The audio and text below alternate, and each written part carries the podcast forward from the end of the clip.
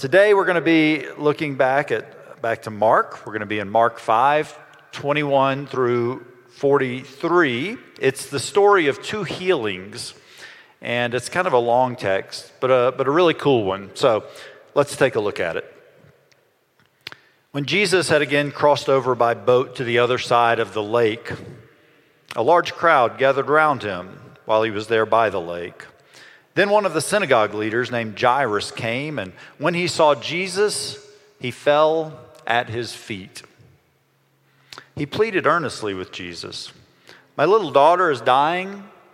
Please come and put your hands on her so that she will be healed and will be made alive. So Jesus went with him. A large crowd followed and pressed around him, and a woman was there who had been subject to bleeding for 12 years. She had suffered a great deal under the care of many doctors and had spent all that she had, and instead of getting better, she grew worse. When she heard about Jesus, she came up behind him in the crowd and she touched his cloak because she thought, if I just touch his clothes, I will be healed. Immediately, her bleeding stopped, and she felt in her body that she had been freed from her suffering. At once, Jesus realized that the power had gone out from him, and he turned around in the crowd and asked, Who touched my clothes? You see the people crowding against you, the disciples answered, and yet you ask, Who touched me? But Jesus kept looking around to see who had done it. And then the woman, knowing what had happened to her, came and fell at his feet, and trembling with fear, told him the whole truth. He said to her, Daughter, your faith has healed you. Go in peace and be freed from your suffering. While Jesus was still speaking, some people came from the house of Jairus, the synagogue leader, and they said, Your daughter is dead. Why bother the teacher anymore? Overhearing what they said, Jesus told him, Don't be afraid, just believe. He didn't let anyone follow him except Peter, James, and John. When they came to the home of the synagogue leader, Jesus saw a commotion with people crying and wailing loudly. And he went in and said to them, Why all this commotion and wailing? The child is not dead but is asleep. But they laughed at him. After he put them all out, he took the child's father and mother and the disciples who were there with him and went into where the child was. He took her by the hand and said, Talitha kumi, which means little girl, get up. And immediately the girl stood up and she began to walk around. She was 12 years old. At this, they were completely astonished. He gave strict orders not to let anyone know about this. And he told them to give her something to eat. Amen.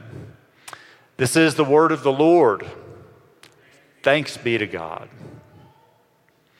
And Father, I just want to thank you for this day and this time in your word. I just pray that you would bless us as we enter into it. And I pray, Lord, that the words of my mouth and the meditations of all of our hearts, Lord, would be acceptable in your sight and would bring you joy. And we pray it all in the name of Jesus, our rock and our Redeemer. Amen. Well, today we find Jesus. He's back in Capernaum he's back into Jewish territory, and this is what happens. Jesus arrives on the shore. There's a huge crowd waiting for him, and coming through the crowd is a, a synagogue ruler. His name is Jairus. Now, Jairus was somebody important, he was someone influential, and he was a ruler in the synagogue. Now, up to this point in Mark's gospel, you probably have noted that the religious leaders of the day were not generally happy with Jesus. They were kind of threatened by Jesus. But Jairus, on the other hand, is desperate. We see it right there in the text. As seeing Jesus, he fell at his feet and he pleaded with him, pleaded with him earnestly. Now, for Mark, in Mark's gospel, one of the things we see is that proximity is important, right? How close someone is to Jesus physically tells us something about their relationship with Jesus. And, and for Jairus, we see that Jairus comes through the crowd and it says he runs right up to Jesus. He's right there close with Jesus. So that proximity is important. But in Mark's gospel, posture is also important, right? So, so posture tells us something about the character uh, of what is going on. And so with Jairus, we see he runs right up to Jesus. That's the proximity. He's close physically to Jesus. And then what does he do? His posture? Well, we see that he falls at Jesus' feet. And so this is a posture of humility. This is a posture of respect before Jesus. He's making it clear that, that he is desperate for Jesus, that he needs Jesus. And then Jairus begs Jesus because he has a very serious problem. His little daughter is sick and she is dying. And he knows his only hope is Jesus. And so he runs to Jesus in front of the, the whole crowd. He runs to Jesus and he humbles himself, falling at Jesus' feet in front of everyone. And he begs Jesus to go with him. And of course, Jesus does respond here to Jairus, right? And I think what we see is that when we come near to Jesus and when our posture before Jesus is one of humility and respect, that Jesus always responds. Now, Jesus doesn't always respond in the way we might hope, or in the way that we might want, or in the timeline that we might expect, but, but Jesus will always respond. Now, the story kind of makes a shift here as we come to verse 25. It says, A woman was there who had been subject to bleeding for 12 years, and that she had suffered a great deal under the care of many doctors, and she had spent all that she had, but instead of getting better, she grew worse. When she heard about Jesus, she came up behind him in the crowd and touched his cloak because she thought, if I just touch his clothes, I will be healed. So we still have this situation going on with this large crowd that's around Jesus. And the crowd is sort of thronging about. They're going with Jesus as he is headed to Jairus' house to, to attend to Jairus' sick daughter. And then there's this woman who approaches Jesus in the midst of the crowd. And, and the Bible says that she had a discharge of blood for 12 years. 12 years of bleeding. This is it's a really long time, right? She's been really unwell. She's been really sick. She's been really uncomfortable for a very long time. And I think it's worth pausing here for a moment to think about what it would have been like for this woman, right? To have this, this discharge of blood that wouldn't stop, that she couldn't control for 12 years. That's the physical side of it. I mean, if I get a cold, right, I'm not a very good patient, right? Last weekend, I got like a 24 hour stomach thing right? I thought I was going to die. 12 years. That's the physical side of it. The spiritual side of it for this woman is this that she's bleeding. And because of the Old Testament law, if you're bleeding, you're unclean. And so she's been unclean for 12 years. And because of that, she, she would have been unable to participate in the, the spiritual life, the worship life of her people for 12 years. And if you touch someone who is unclean, then that makes you unclean. which probably means that not only had she not been able to participate in the spiritual life of her people for 12 years, but she probably had not experienced much in the, in the realm of human touch or human embrace for 12 long years. So she would have been excluded from her people. And I think that's why the touch here from Jesus matters so much. Now, the text tells us this also. It says that she had suffered much at the hands of, of many physicians. So she had gone to a lot of doctors, she had spent a lot of money, and in fact, her condition had gotten worse, not better. So there was more suffering for her, for her from the, the poking and prodding of these doctors, these men who really didn't know what to do for her. And so she spent all that she had.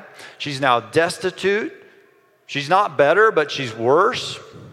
All her resources had been spent. She's broke. She's alienated from the religious life of her people. She's alienated from, from the social life of her people. She's experienced no touch or embrace for 12 years, and she's no better. In fact, she is worse.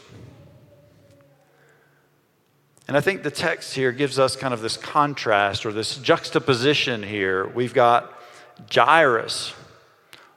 He's a person of great importance and great influence in his community. But he is desperate. And he does all the right things. He comes to Jesus. He falls at Jesus' feet. He begs Jesus to heal his daughter. And, and that's sort of juxtaposed with this bleeding woman, right? That's how she's described the bleeding woman. What's her name? She's not given a name. She's not a person of influence or importance in her community. She's a nobody.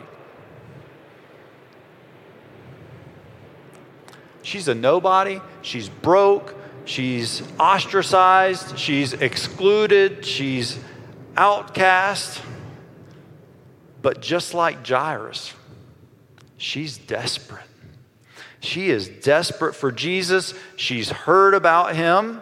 And so she sort of slips through this, this thronging crowd, thinking to herself, if I can only get close enough, just, just even touch, just to touch his clothes, then I'll be made well. I mean, this is a bold move by this, by this woman. And then the text tells us in verse 29, it says, she touches Jesus, Jesus' clothes, and then immediately her bleeding stopped. And she felt in her body that she had been freed from her suffering. So immediately, right? Immediately, she touched Jesus. She's healed of her disease. So we see, said proximity is important in these texts, right? She see, we see this proximity to Jesus. She comes close to Jesus and she finds healing. And then in verse 30, at once Jesus realized that the power had gone out from him and he turned around in the crowd and he asked, Who touched my clothes? Right? And then the disciples are there. They say, Hey, you see, there's people all around you, right? You're in a crowd. How can you ask, Who touched you? But Jesus kept, he kept looking around to see who had done it. He knew something had happened. And of course, he, you know, he's, he's in a crowd, right? They're all thronging about him. Of course, people are touching him. Of course, he's being jostled about by the crowd. And yet, what he knew, what he knew was that power had gone out from him, that something had happened. He felt it immediately. All right, there's that word again that we see over and over in Mark's gospel immediately. And he stops and he looks around. The disciples are like, Come on, Jesus, right? Of course, people are touching you. We're in this big crowd.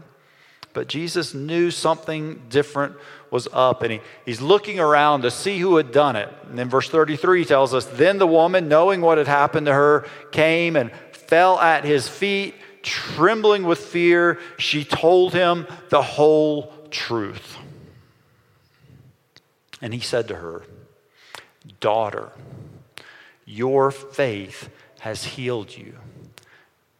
Go in peace and be freed from your suffering. So the woman's afraid, right? For 12 years, she's experienced suffering, embarrassment, humiliation, pain, and, and, loss at the hands of men.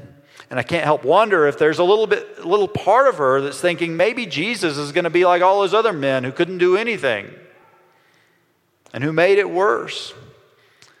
But she comes before him in fear and trembling.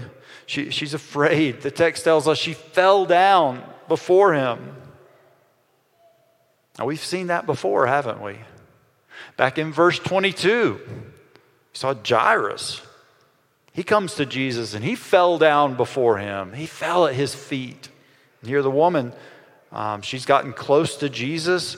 Now, her posture changes to one of desperation and humility, and she fell down before him. And you notice what the text says? She told him the whole truth. And I think perhaps this is the, the crux of the text. So don't miss that. She told him the whole truth. She tells him, I think what that means is she told him her whole story. Right there, the middle of the whole crowd. And, and you remember, while this is going on, the synagogue leader's daughter is sick, near to death, right? There is urgency in this situation as they are headed to his house. Yet Jesus stops and he listens to her whole story, her 12 year long story. I think one thing this is signaling to us is that this was probably not like a quick recounting of the story. This was like her whole story. This was a long conversation.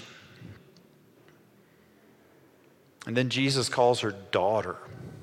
And he tells her, you know, in that moment that her faith has healed her.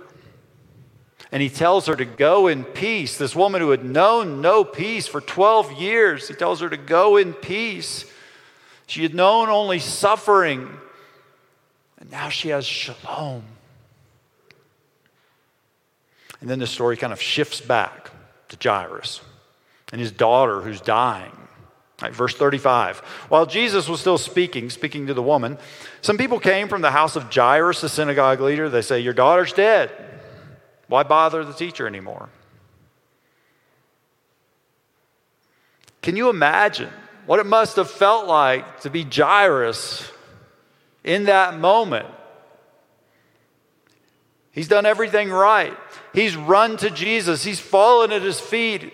He's begged him to heal his daughter. And then along the way, Jesus stops because this woman touches him in the midst of a really busy crowd. And then he stops and listens to her whole story, her 12 year long story. And while Jesus is dawdling with this woman, answering her need, listening to her story, news comes that all is lost. The girl is dead. This part of the story, it, it always kind of speaks to me, and I'll tell you why. It often feels to me like, like God's answering everybody else's prayers except for mine. Have you ever felt that way? Maybe so. And I can't help believe that that's what Jairus is feeling in this moment, right? He watches Jesus heal this woman. And while Jesus was spending time doing that, Jairus loses his daughter. He had done everything right. But now it seems like it was too late. Then Mark writes in verse 36 Overhearing what they said, Jesus told him, told Jairus, Don't be afraid, just believe.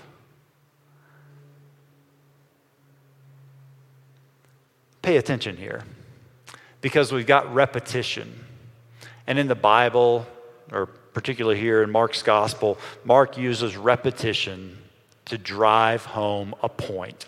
So when there's repetition, when the same words are used, when the same themes come up over and again, pay attention because the writer's trying to tell you something here. And so we see it both with Jairus in verse 22 and the bleeding woman in verse 33, right? They, they both fell at Jesus' feet in humility and respect. Tells that sort of drives a particular point home. Then we see it again here, the same words in verse 33. The woman became, came before Jesus in fear and trembling. And Jesus tells her, Your faith has made you well. Likewise, here in verse 36, Jesus says, Do not fear, only believe. Right? He's replacing the negative thing, fear, with the positive thing, belief. Right? It's, it's like Jesus is saying, Jairus, you've already seen me heal this woman, right? Stick with me. Stay with us here, right? Even though it may feel like right now your prayers are not being answered, stay with me, Jairus. And then in verse 37, Jesus didn't let anyone follow him to Jairus' house except Peter and James and John. And when they came to the home of the synagogue leader, Jesus saw a commotion. People were crying, they were wailing loudly. So the girl is dead. Everybody knows the girl is dead. They're mourning her death.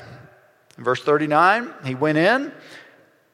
He said to them, What's all, what's all this commotion and wailing? The child is not dead, she's just asleep. And then the people laughed at him. They laughed at Jesus. And then he put them all out. And he took in the child's father and mother and the disciples who were with him, and they went in to where the child was. So, really quickly here, this is worth, worth noting. What Jesus does here is he takes those with faith and he brings them into the house. And he takes those who laughed at him, those without faith, those who mocked him, and he puts them outside the house. And so I think this is on purpose that Mark makes note of this that Jesus is taking the outsiders and he's bringing them in. And he's taking the insiders and he's putting them out. There's a physical representation going on here of what is happening spiritually. And then, verse 41 Jesus takes the girl by the hand. He says to her, Talitha cumi, which means little girl, I say to you, get up. And immediately the girl stood up and began to walk around. She was 12 years old. She wasn't like a little tiny baby. She was 12. She could get up and walk around. Talitha cumi, little girl, arise. This is the same word for resurrection. She is brought back from death to life. This is a foretaste of what is to come with Jesus, his death and resurrection. And, and, and immediately, there we have that word again. Immediately, the girl gets up. She begins to walk around. Did you notice the age of the girl? 12. Did you notice the woman the woman with the bleeding, how long she had been bleeding? How many years? 12. There's an echo in both of these stories that's pointing us to the same thing. The girl's just, she's 12, she's just coming of age. She's given new life. And this woman, she's been sick for so long, and she too is given new life. Then, verse 43 at this, they, the people, everyone, they were completely astonished. And Jesus gave strict orders not to let anyone know about this. And then he told them to give her something to eat. So, a few thoughts on that last verse. Jesus let the whole crowd hear and know about the bleeding woman's story, right? I mean, she fell down at his feet and she told him her whole story right there in the midst of the crowd. There was no secrecy about it, everyone knew. Everybody got to witness that. Last week in the text that Dana preached on, the, the healing of the Gerasenes demoniac, right? At the end of that text, Jesus tells him to go and to tell everyone what he had done for him, right? So everyone can know. Right? There was no, no, no hiding what had happened. But in this instance, with the girl, it, it's a new revelation. And Jesus isn't ready for that to get out yet. Now, we do see in the progression of Mark's gospel that more and more Jesus is revealing himself. You know, he did it last week. Go and tell the Gentiles. He did it with the woman. Nothing was kept secret there. Yet, this is a greater revelation that Jesus has power even over death itself. And he seems to not quite be ready for that word to get out. Now, also with verse 43, what's up with this? Give her something to eat, right? Give her something to eat. Sort of an odd little, little addition there. Um, we, we actually see this in, in Luke's gospel in chapter 24. Jesus gathers with the disciples after his resurrection and they eat together. Jesus eats fish with his disciples. And I, and I think why that is important is because it's telling us that both for this girl and for Jesus, that the, the resurrection from the dead, it wasn't just a spiritual resurrection. It wasn't that this girl was now like a ghost, right? Because ghosts don't eat. But that she was very much physically raised from the dead. And when someone is alive, they need to eat. And so give her something to eat. So I think it's telling us that, that she really was physically raised from the death. This wasn't just a spiritual thing. Now, with all that said, here's where I'd like to close today. Jairus might have been tempted to lose faith. Right? In fact, I'm sure he was. He had done everything right. He had run to Jesus. He had fallen at his feet. He had begged him to heal his daughter. But while he was waiting, his daughter died. Yet Jairus sticks with Jesus. He stays close to Jesus. Even when Jesus didn't answer his prayer in the way that he wanted or expected. He stuck with Jesus. And because Jairus stuck with Jesus, he got to see and participate in something even better that he would have missed out on otherwise. Something he couldn't have even imagined, right? There's no framework for resurrection. So, friends, here's how I want to encourage you this week. There will be times when Jesus does not answer your prayer in the way that you hoped or expected. There will be times when Jesus does not answer your prayer on the timeline that you want your prayer to be answered in. And yet, this text teaches us that if we stick close to Him, if we stay by His side, even so, that He will answer. It just may not be in the way that we hoped or expected. If we stick with Him, we'll often end up seeing something even greater. Likewise, with the bleeding woman, Maybe you have suffered over something for a long time. For her, it was 12 years, probably felt like an eternity. Perhaps you've endured a difficulty or a hard season that feels like forever. Yet for her, for this bleeding woman waiting so long, Jesus still gives her what she needs and even more. He gives her a healing touch physically, and he also calls this nameless woman daughter. Daughter. He hears her whole story. He sees her. And friends, it would certainly have been easier if, if for her she had never gotten sick, or it certainly would have been easier if God had healed her a long time before. Yet in the waiting, Jesus still met her and met her in a way that would have been beyond her wildest expectations. And so I think this text for us is, is perhaps an invitation to persevere, to persevere, to trust Jesus, even as he works on his timeline and on his terms and not on ours. And for those who come to him, who humbly seek him, who persist with him, who wait on him, they will receive far more than they ever asked or imagined. Amen. Thanks be to God. Let's pray.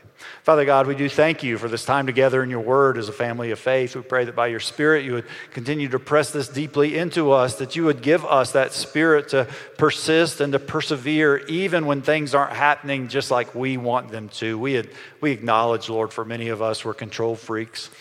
And when things don't happen just the way we want, we do get easily discouraged. But I pray that we would stick close to you, that we would stay by your side, that we would run to you and fall at your feet and trust you, that you would give us more than we could ever ask or imagine. We thank you. We thank you for Jesus, for the salvation we have in his name, and we do pray. Amen. Amen.